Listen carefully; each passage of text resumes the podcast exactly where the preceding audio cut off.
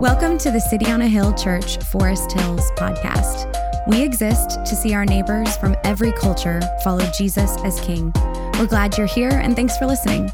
More information about the life and mission of City on a Hill can be found at coahforesthills.org. We uh, one thing at City on a Hill is we believe um, that uh, God has called us to be a diverse church, a multicultural church. And one of the ways that we do that is by celebrating the diversity of cultures that are represented in our congregation. We see it in our city, but also um, across uh, uh, what's what the kingdom is going to look like. We believe that God is going to, we're going to have every tribe, every tongue, every nation celebrating Christ, uh, and it's going to be in a multitude of languages. And so we go ahead and prep for that out of the, uh, the uh, by you know, reading scripture in different languages. So thank you for, for doing that this morning. again, my name is Stephen. I'm the lead pastor here. would love to meet you, get to know you a little bit better. One way that you can do that is by filling out a connection card. You should, you should see a connect a uh, QR code on the screen that you can scan with your phone. Uh, for doing so, we will give you a couple of free gifts. We have a, a, gift card to a coffee shop right around the corner called Brassica. In my opinion, the best coffee in the city. Don't let anyone tell you any different. Um, and it's right around the corner. Uh, and secondly, we'll, we would love to give you a free book as well, just as a thank you for coming. And we love just get to know you, connect you to what's going on here at City on a Hill. Uh, our values as a church are the gospel, community, and mission. The gospel is the good news that all of us are messed up. All of us need a Savior, and so all of us are looking to Jesus together. Uh, and so Jesus paid for our sins on the cross, not so that we could live up to some sort of standard, but because none of us could. And he gives us life in him by simply trusting what Christ has done for us. And if you've not done that this morning, we would love to invite you to do so. Uh, secondly, community. Community uh, is the idea that, again, we're called together from a multitude of cultures and experiences and backgrounds and struggles with a common hope that Jesus is Lord. And we believe that God changes us through relationships. And then mission. We believe that the good news of what Jesus has done is just too good to keep to ourselves. So we tell other people about what Christ has done. And then also we live life shaped by what Christ has done to serve and bless our neighbors in our city. A few announcements before we jump into the text this morning. Um, if you're visiting today, this is a good day to visit um, uh, because I want to tell you about on Wednesday night, all of our church, everybody is getting together. We're going to hang out at the park, uh, Johnston Park, right by the Green Street stop. So um, we, ha- we have some summer groups that are going, but at the end of each month, we've just been getting together, sharing a meal, playing games, and just having a good time. So we would love to get to know you. That's a good way to connect with some others and, uh, and build some relationships. So that's going to be 6.30 Wednesday night at Johnston, or Johnston Johnson Park, right by the Green Street stop. Um, this week, our kids' summer adventure is, uh, is kicking off, so kids are excited about that. I see my, my daughter fist pumping, um, Jersey Shore over there doing it. And so uh, she's excited. I hope you're excited. This is going to be virtual, so it's not going to be in person, but it's going to be um, online. And so we have some bags for our kids who have signed up. If you haven't already signed up, We'd love to get you signed up and we can give you a take home bag that you can use. And then at the end of the week, we're going to be having a family fun night for anybody to come and enjoy. Even if you didn't participate in KSA, we'd love for you to do that. We need volunteers for that. So if you would like to volunteer, come find someone. Find myself, find Matt, find Amy right here in the front row. We'd love to help get you connected to that little hesitated hand raised there. Um, we'd love to get you to that. And then lastly, um, we are going to Canobie Lake on Saturday, August 14th. Uh, Canobie Lake is, a, is, an amusement park in New Hampshire. Um, we, it will be discounted tickets, $5 off per ticket. My family's so big, that's like a car payment. I'm sure the math works out um, on that. Uh, but we, we, if you'll buy it through us, we'll discount the ticket for you uh, to do that. It'll be a good time just to go uh, have some fun as we kind of wrap the summer up. Uh, now, as we, I think all of us have probably taken some sort of personality test in the past. Uh, personality inventories, that, you know, they're kind of a big one for each generation. And the one that's kind of big right now is the Enneagram. Anybody taken the Enneagram? A uh, few people. Um, it's a tool. It's not a worldview. We don't get weird about it, but sometimes people take it. We can learn some things about ourselves. Um, but the Enneagram's big. And you might hear people walking around going, oh, I'm a three, or I'm a one, or I'm a six, or I'm like a unicorn. I don't know what I am. Um, people, we talk about that, but the one that was big, like when I was in college, uh, was the Myers Briggs. And the Myers Briggs was like, oh, you're an ENFJ. Oh, no, you're an ISTP. And the one that people focused on a lot was that E and the I. You were either an extrovert or an introvert. An extrovert was that person who was wild and outgoing in the life of the party, and the introvert was more shy and, and, and uh, didn't want to be around people. And typically in social settings, the extrovert gets attention because they're loud. They, they're in the middle of, uh, they're the life of the party. And introverts don't always get that same attention. Their voice isn't always heard. And so in the church, we do try to create space for introverts. We try to create space for people who want to reflect and be contemplative and think. Um, and, and, so, eh, but that's hard for me because I straddle that extrovert introvert line pretty hard. When I was younger, I was much more extroverted. As I've gotten older, probably more mature, I've become more introverted. Uh, but I was a, a, summer missionary in, in college. I was working at this camp and we were doing counselor training. And, uh, I, and I tend to, whatever, I just tend to lead. I tend to say stuff and tell you my opinion and we're going to do things. That's kind of probably why I, started a church. And so um, I want to do stuff. And so our, the guy who's leading our counselor training looked at me and said, You cannot speak for this, for this next thing we're going to do. And it was a team building event, and he made all the people who were outgoing be quiet. And we had to listen to the introverts come up with ideas. And here was the cool part they had some pretty good ideas. Uh, it, it, was really cool to listen to them when we, were, we stopped and slowed down enough to listen. And if there was an introvert in the Trinity, it would be the Holy Spirit. Seems kind of strange to think about that, but if there was an introvert in the Trinity, it would be the Holy Spirit because the Holy Spirit has been called the shy member of the Trinity. And I think this is for two reasons. One is that we tend to not give a lot of attention to the Holy Spirit. We talk a lot about the Father. We talk a lot about the Son. Uh, we, and we've talked about that in this Apostles' Creed series. We've focused a lot of time on what the Father has done and what the Son has done, uh, but less on the Spirit. And if you grew up in church, you may have grew up in a church tradition that rarely talked about the Spirit. We kind of avoid the Spirit. Or you grew up in a, uh, in a tradition where maybe they talked about the Spirit a lot and it was all about the Spirit, but it wasn't really that the Spirit was God. It was more of this less personal force that helped you do supernatural things.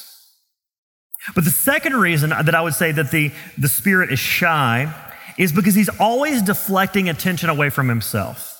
You never in the scripture see the Holy Spirit drawing attention to himself. He is always working in the background, always um, working and never out front, never looking out for his own glory. J.I. Packer, in his book, Keep in Step with the Spirit, said that the Spirit has a spotlight ministry. In other words, he, he gives this, vi- this visual picture. He says, Imagine you're walking at night, you're in a, in a city, you're walking down a dark alley, and you turn the corner, and all of a sudden, you see a flood lit building, beautiful Gothic architecture, and the light has, has lit up the building, and you see all the details and all the beauty of the building. What do you say when you see that scene? You say, Wow, what a beautiful building. Nobody says, I wonder what model floodlight that is. No one says, man, I wonder if I could get some of those for my house. I wonder if Home Depot sells that floodlight. No, we say, what a beautiful building. That's what the Spirit does. The Spirit points away from Himself to Jesus in order to give Him maximum glory. And so in the Apostles' Creed, as we unpack today the idea, I believe in the Holy Spirit, we believe in the Holy Spirit because we want Jesus to get maximum glory. We want Jesus to get maximum glory in our lives. We want Jesus to get maximum glory in our church. We want Jesus to get maximum glory in our neighborhoods, in our city, and to the ends of the earth. So let's unpack three questions today related to the Holy Spirit. First of all, who is the Holy Spirit? Second of all, what does the Holy Spirit do? And then thirdly, why does the Holy Spirit matter for us? So firstly, who is the Holy Spirit? Now, notice when I said that question, the, the question was, who is the Holy Spirit? Not what is the Holy Spirit? If you know anything about the Bible, oftentimes we treat the Holy Spirit kind of like the Force in Star Wars. It's kind of this nebulous force that holds all things together. It's mysterious and it's kind of just good vibes. That's kind of what we imagine as the Holy Spirit.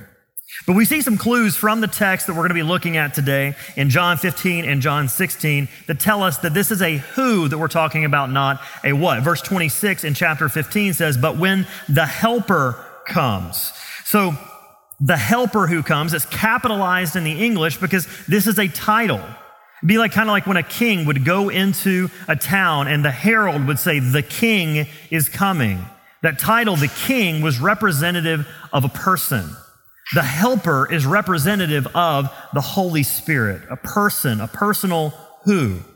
We see whom I will send to, to you from the Father, the Spirit of truth, who proceeds from the Father. He will bear witness about me. All this language points to a personal God. The Spirit, the, the, term the Spirit throws us off a little bit, but what's being described in the Bible by the Holy Spirit is God Himself, the third member of the Trinity. What makes Christianity unique is that we believe in one God in three persons. We're not polytheistic, meaning we don't believe in multiple gods, but we have one God who exists in three persons the Father, the Son, and the Holy Spirit, each co equally God, not parts of God, not like one third, one third, one third. Each one is fully God, and they are co equal in majesty, glory, and power. They are like a community, they are like a family as God. Now, the Bible doesn't use the word Trinity outright, but you see it all over the scriptures. Probably the clearest place is Deuteronomy chapter 6, verse 4. Um, it says, The Lord God is one. Now, the word God there is the Greek or the Hebrew word Elohim. The word El in Hebrew means God. If you add him to that, it's plural. So it's one God. Elohim is, the, this plural God is one. He's a trinity, he's a community. And we see God acting as this community in multiple places. 2 Corinthians 13, 14, we see all three acting in, as Paul promises, the grace of the Lord Jesus Christ and the love of God, who, when we usually say God, we mean Father, and the fellowship of the Holy Spirit be with you all. Several points, you see the Holy Spirit acting as God. In Genesis 1, we see the Spirit creates. Um, in Romans 8, he has a mind. Uh, Ephesians 4, he grieves over us. Romans 8, again, he intercedes on our behalf, testifies to us, speaks to us. Now, why is it important that we understand the Spirit as a who, as God Himself? Because Jesus, in a way, is sending a replacement for His presence on earth. Now, that doesn't mean that we don't need Jesus, because we talked about this. The Spirit is pointing us towards Christ and what He's done for us. But He's saying, I'm leaving, and there's going to be another one like me. If you look back at John chapter 14, Jesus, in promising the Spirit, says, Another helper will come. I've been a help to you while I'm here, but here comes another like me who's going to help you in the same way. Last week, we talked about how uh, the way that people experienced God throughout history has been a little different. In the Old Testament, you had to come to the temple and experience God through a priest. Um, in in the, the Gospels, people experience Jesus, uh, God as Jesus in the flesh, and we experience God as the Holy Spirit lives in us. And so it says here that he, he proceeds from the Father, that the Father is sending him like, like God sent the Son. The Son, the Father and the Son send the Spirit, eternally doing his will and spreading his glory. Now, if you flip down to chapter 16, verse 7, it says, Nevertheless, I tell you, it is to your advantage that I go away, for if I do not go away, the Helper will not come to you. But if I go, I will send him to you. We see here that he's saying that you're going to experience God in a way that you never have before and you never could have expected.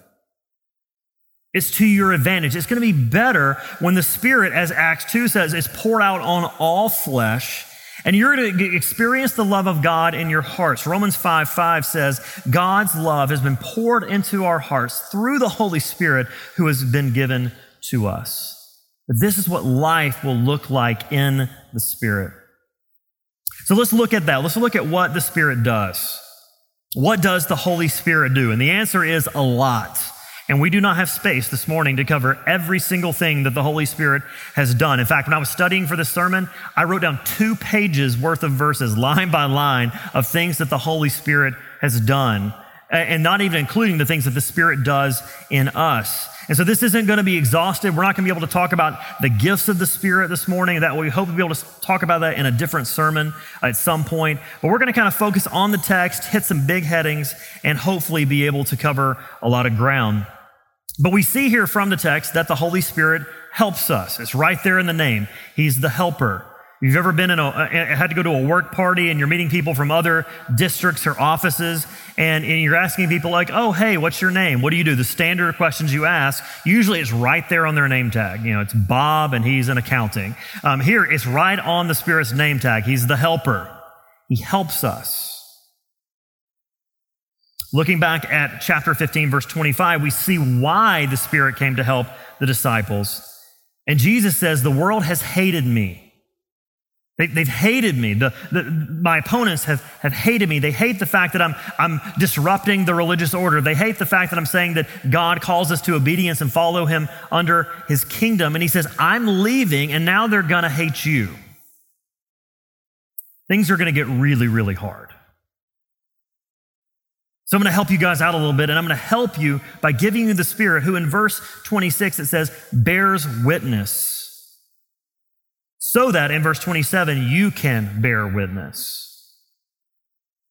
Bearing witness is kind of like filling out a recommendation letter. I get requests for recommendation letters all the time from former students, um, from former church members, for scholarships and adoptions and all sorts of things. And when someone asks for a recommendation letter, what are they asking for? They want to know what kind of person is this?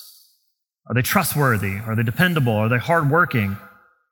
The Spirit is bearing witness about what Jesus has done and who He is telling us what he's like, that this is a God who suffered too, who was hated as well, who suffered with you. The Spirit reminds us of what Jesus has done for us and all the promises that come to us through what he did for us on the cross. That this is a Lord who always runs to the lowly and had compassion on the crowd who he saw as the, as the lost sheep of Israel, and his heart was broken for them. This is the God who came and said that he had good news for the poor, that he's near to the brokenhearted. How can the Spirit help you? What's the last year been like for you? For many of us, we've been gutting it out and struggling in our own strength. The Spirit is there and available to help us and guide us and comfort us and fix our eyes on Christ. How can the Spirit meet you in the midst of, of loneliness or, or struggle or in the midst of a loss? How can He comfort you? Maybe you're frustrated and there's just things in your life that just aren't adding up or working out the way that you hope to. How can the Spirit meet you in that place? The Spirit helps, but the Spirit also convicts. Verse 8 sounds ominous, right? We don't like the word conviction. It's not, it's not a very fun word. Um, I don't like feeling guilty. I don't know about you, but we, we tend to want to hide our guilt. We want to hide it away and tuck it away. And if nobody ever knows what, what, what's going on, it's like it didn't really happen. So what's really the harm? Have you ever read The Telltale Heart by Edgar Allan Poe? He, he, this man murders his, his neighbor and buries him under the floorboards. And as, as, the police come over and they're laughing and talking, he says it's as if he can hear the heart beating under the floorboard. It's not actually beating, but his guilt is, is riddling him so much that it's something that he realizes he's just uh, completely afraid of it being exposed. The word convict here is the idea of shining light on something to make aware. It's as if somebody were to take all of your deeds, all of your thoughts, the deepest recesses of your soul, and were to start a Twitter thread and start listing them out for the whole world to see. This sounds terrible, right?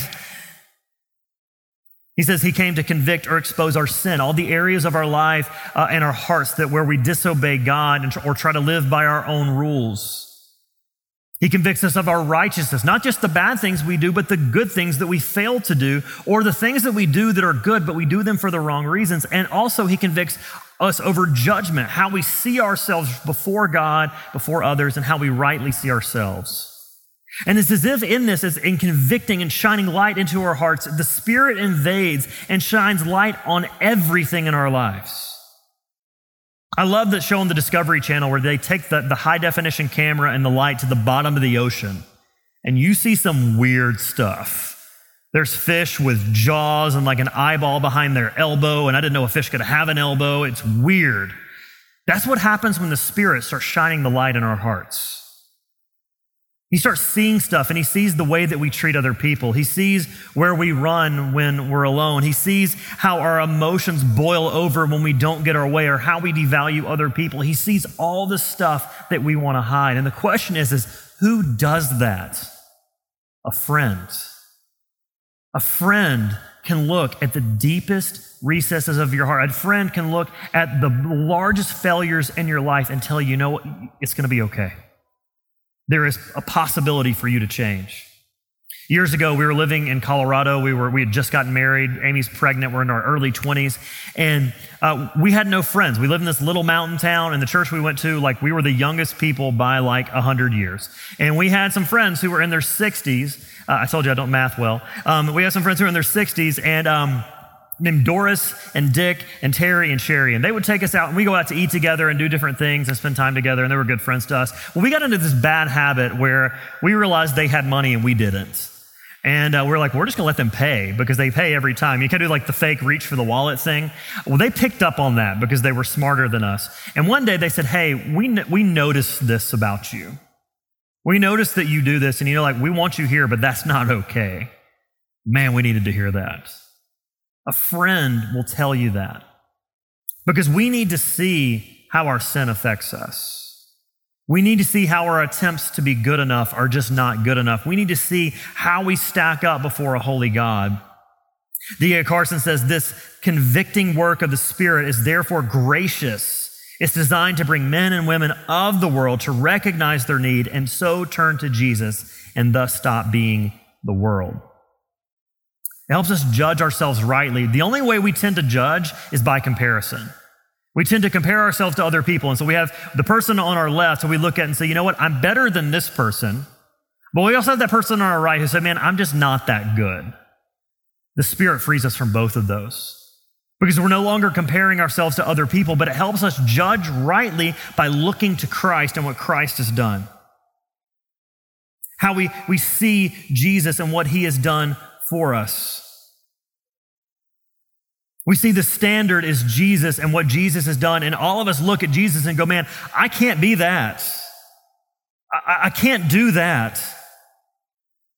And if so, if that's, if that's you, you're starting to get it. See, the Spirit comes into our lives and says, hey, you know what? Your life is an utter mess, but it's okay. You can change. Our hearts are a little bit like the show Hoarders. Anybody watch Hoarders? You want to admit that in front of other people? Okay, we've all watched it. Don't lie. Um, hoarders, it's embarrassing, right? When you, if you, if you're the person, if someone came to your house and you're a hoarder, there's parts you don't want to deal with. There's stuff that's been tucked away in corners forever. You don't want to, you don't want to, you don't want to mess with. But that person comes into your house and here's what they promise: you can change. It can get better. The Spirit comes into your life and says, Your heart is an absolute mess, but we can make this new. You can change. You can deal with that stuff that's been broken and messed up from, from your childhood that seems like it's intertwined into your very soul. The Spirit can help move those things around and fix our hearts on Christ. And the Spirit does this by t- guiding us into all truth. Verse 13, such, there's such beauty in the wording here in this section. It says that He will guide you into all truth, for He will not speak on His own authority. Jesus said something very similar to this said something very, very similar. He said that he came not to do his own will, but to do the Father's will. The Spirit here, in the same way, it says that whatever he hears, he will speak. In other words, the Spirit is not going to go rogue. The Spirit is not just going to start telling you things that don't match up with the scriptures. And so, in fact, if you're listening to the Spirit and you hear something that contradicts God's word, it's not the Spirit. And what this means is that God is not holding out on you. The Father, the Son, and the Spirit are on the exact same page. You are not on a need to know basis with God when it comes to His truth.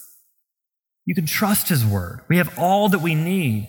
And what the Spirit does is the Spirit guides you into that truth by helping us better understand, by helping us know it and believe it deeply. And in verses 14 and 15, we see that he will glorify me, for he will take what is mine and declare it to you. And then again in 15, all that the Father has is mine. Therefore, I said that he will take what is mine and declare it to you. That idea of guiding and declaring is the idea that if this isn't just something that you're going to get in your head, but it says, Tim Keller says that it's going to move from your head to your hearts. That the truth of God's word is going to come home. What that means is this is the difference between knowing that Jesus comforts in an abstract way and experiencing his comfort. This is the difference between intellectually knowing that Jesus died on a cross and experiencing and believing Jesus died for my sin so that I could be forgiven and be with him forever. This is the difference in knowing you're forgiving and living, living, living in the freedom of that forgiveness so that we could all enjoy Jesus.